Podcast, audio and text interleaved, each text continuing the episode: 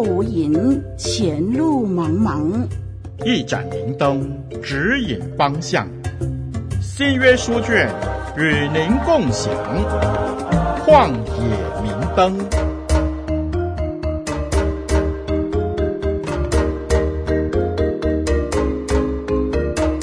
听众朋友，大家好，我是您的属灵小伙伴凯文老师，楷模的楷，文章的文。欢迎大家收听由活水之声录音室为您呈现的《旷野明灯》。凯文老师将会借着声音在网络上与您交流，还有分享。接着彼得前书，看看神在我们身上的命定。在进入今天的经文之前，我们同样的一起来复习复习。在上一集的节目当中，我们谈到彼得前书的文本，作者在当中不断的强调受信群体必须活出圣洁的生活。为什么要活出圣洁呢？因为这能彰显神的子民啊，成为寄居和客旅的这样的一种特殊属灵的身份。在过去几集的节目当中，我们一直不断探讨寄居啊，还有这个客旅的主题。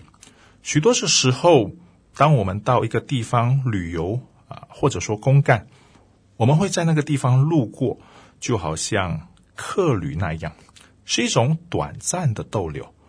然而，在实际的人生道路上，虽然我们啊、常常挂在嘴边说“人生短短几十年”，或者我们常常说“时间过得很快啊，一眨眼的功夫就过去了”。没错，生命当中有一些快乐的时刻，确实让人乐在其中。但是，生命当中更多的是啊、面对挑战，面对压力，面对难关。面对病痛，面对煎熬，当我们在面对这一些的时候，往往都是觉得度日如年。人生短短几十年，但是在这其中的时候，只有自己能知道个中滋味。所以在解释圣经上与我们实际的这个世界的感官啊、有这个落差的时候。我们就得必须认真的找到经文的意思，绝非以一种苦修式的态度度过我们的余生。我们在今天的这一集节目继续往下看，彼得前书的第二章十三到十七节：你们为主的缘故，要顺服人的一切制度，或是在地上的君王，或是君王所派罚恶赏善的臣宰，因为神的旨意原是要你们行善。可以堵住那糊涂无知人的口。你们虽是自由的，却不可借着自由遮盖罪恶。总要做神的仆人，勿要尊敬众人。亲爱教中的弟兄，敬畏神，尊敬君王。这是彼得前书第二章十三到十七节的经文。这里彼得给我们一个和我们的意愿。可能不是那么一致的教导。彼得教导我们要顺服一切掌权的。然而，在我们的属灵层面当中，我们常常啊高喊口号：我们是顺从神，我们不顺从人是理所当然的。我们不由自主的将顺从神与顺从人啊划分为一个相对的局面。然而，实际的情况真的是如此吗？凯文老师认为不是的。当我们顺从神的时候，其实我们也必须学习啊，必须锻炼顺从神摆在我们周围的人际关系。这一切呢，也包含在顺服神的内容当中。其中一个我们比较熟悉的，圣经教导我们要孝顺父母。然而有另另一节的经文啊，这么说：若有人爱我胜过爱自己父母的，他就不能做我的门徒。许多的时候，神的教导并没有矛盾，也不是对立的。如果我们说我们爱神，那么我们也必须爱我们的父母。如果我们连看得见的父母都没有办法好好的孝顺啊，好好的爱他们的话啊，同样的，那我们说啊，我们爱我们的神啊，那也未免过于的牵强了。更多的时候，神要我们爱他。和爱我们身边的人其实是没有冲突的，是平行的，是两种面相。同样的，我们说我们要顺服神啊，我们也必须顺服啊在上掌权的。彼得在这里教导啊，是指着啊那时候的背景是罗马啊这个皇帝尼禄说的。尼禄可以说是一个恶名昭彰的暴君啊，这样听起来对当时这个收信的群体来说啊，好像要埋没他们的良心啊。凯文老师觉得，今天虽然我们在啊不同的国家啊，但是我猜想。我们也会遇到贪污啊、不公义的执政掌权者。难道我们不是应该与他们敌对，来表示我们清廉与高尚的情操吗？其实不完全是那么一回事。对于基督徒来说，在这一片寄居的土地上，我们绝大部分的时候还是必须按照地上的这个。啊，律法或者说法律来生活的。当然，我们知道说，我们必须按照神的标准，而不是世界的标准，因为不是每一位基督徒啊都活在信仰自由的国度当中。其实有许多的弟兄姊妹可能啊是生活在信仰逼迫的大环境当中啊，但是无论是在自由的国土，或者是在封闭的地土啊，我们都应该以最大的。包容度，按着上帝放在我们里头的良心与上这个在上掌权的配合，啊，其实并不是摆出啊一副对立的姿态，才是所谓的荣耀上帝。因为当我们顺服在上掌权，当我们以顺服这个掌权者的姿态活出信仰生活的时候，那么福音和基督徒才会得到应有的尊重。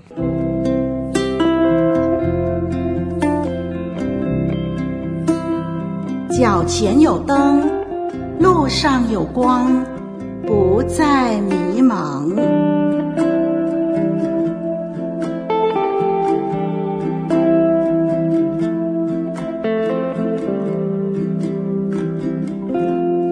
件很重要的事情，我们如果真的要遭受迫害，那必须是因为顺服主的关系，而不是因为。啊，违反这个法律或者是道德伦理，啊，这里稍微多讲讲基督徒啊和政府的关系。我想这也是我们今天活在寄居的土地上其中一个蛮不容易的挑战。更有人声称基督徒不应该从政，不应该参与政治，也有另外的一些人辩解说，基督徒应该在这个动荡不安的时代当中，啊，基督徒应该挺身而出。啊，但是每个国家的政府都啊不尽相同，啊，这里我们谈的是以宗教自由啊为前提的国家，在一般的情况下，我们都应该尽最大的努力与政府或者说这个在上掌权啊的保持一个和谐的关系，啊，至于要怎么样达到和谐呢？啊，透过啊解经书啊，还有一些啊这个参考的资料。可以归纳出三种理论。第一种，政治是腐败的，没有清廉的元素，在不违背啊信仰的原则下，基督徒是应该奉公守法啊，做一个好公民啊。至于参政嘛啊，还是啊越少参与，那那就越好了。第二种理论是这样子说的：上帝给教会啊和政府两种截然不同的权柄。啊，基督徒可以同时对这两者效忠，当然也可以啊，两者选其一。但是这两者呢，应该是河水不犯井水啊，不应该啊混淆在一块啊，因为教会和政府是两个不同的范畴，一个是属灵的，另一个是属世界的，两者可以互补，但却不可以啊组织在一起。我们来听第三种理论，第三种理论标榜。啊，基督徒有责任、有义务改善政府的状况，透过参与这个政治的活动，建立道德的榜样。啊，在属于世界的地图上发挥属灵的影响力。啊，政府和教会就相辅相成，啊，共同为老百姓谋福祉。谈到这里，不知道听众朋友你是否啊看到一个小小的结论？那就是上面所谈到谈到的这三种理论，无论是哪一种，都没有鼓励我们与政府对抗，或者采用不顺从的态度。这个基础呢，是建立在除非政府强制人民做出一些明显与上帝的教导相违背，或者与道德伦理啊原则相矛盾的事情。除此之外呢，在任何的情况下，我们都应该做一个顺服的啊基督徒，做一个顺服的公民。我们同时必须认清上帝掌权这样一种说辞背后的属灵意义。我们深刻认定，一切都在神的护理当中，在上掌权的没有一个不是神所不知道的，而且不要忘记，他们都是神的仆人，上帝给他们权柄，是有他们需要完成的职分的。当然，凯文老师明白说，你心里可能嘀咕着，啊、你看见的，你遭遇的，可能是一个很糟糕、很腐败的政府。然而，这是他们的亏负，这与我们应当表现出顺服在上掌权者，不应该有所挂钩。在这件事情上，作为客旅的我们，你可能会问：那么我们就什么也不能做了咯？就要一副逆来顺受的样子？凯文老师明白你的心情，但是我们也必须明白神的教导与原则。不一定所有的我们都能同意，但是我们有义务去学习、去顺服、去遵行。无论我们所面对的是霸权的政府，或是贪污的政府，又或者是清廉的政府，我们有一个身为天上公民的义务，为在上掌权者来祷告。我们当然都希望掌权者。是合我们的心意的，但是不要忘记了，上帝才是那一位掌权者。我们当学习，就是顺服我们的上帝，就是这位掌权者所指派的掌权者，不是埋怨，而是奉公守法的尽上地上子民的责任，同时履行天上子民的义务，为领袖们、为掌权者来祷告。我们一起来祷告，天父上帝，我们感谢你，因为你是我们的掌权者。在这片寄居的土地上，我们常常有一些自己的想法、自己的立场和自己的认知，但是我们求你帮助我们柔和谦卑的学习，学习顺服，顺服上帝，也顺服上帝你所差派的。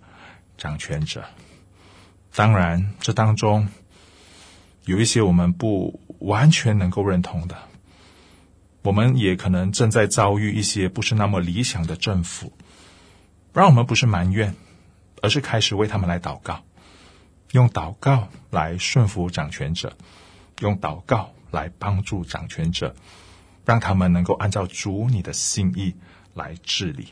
谢谢主，听我们的祷告。奉耶稣基督的名，阿门。我是您属灵的小伙伴凯文老师，再会。旷野明灯，照亮你的人生。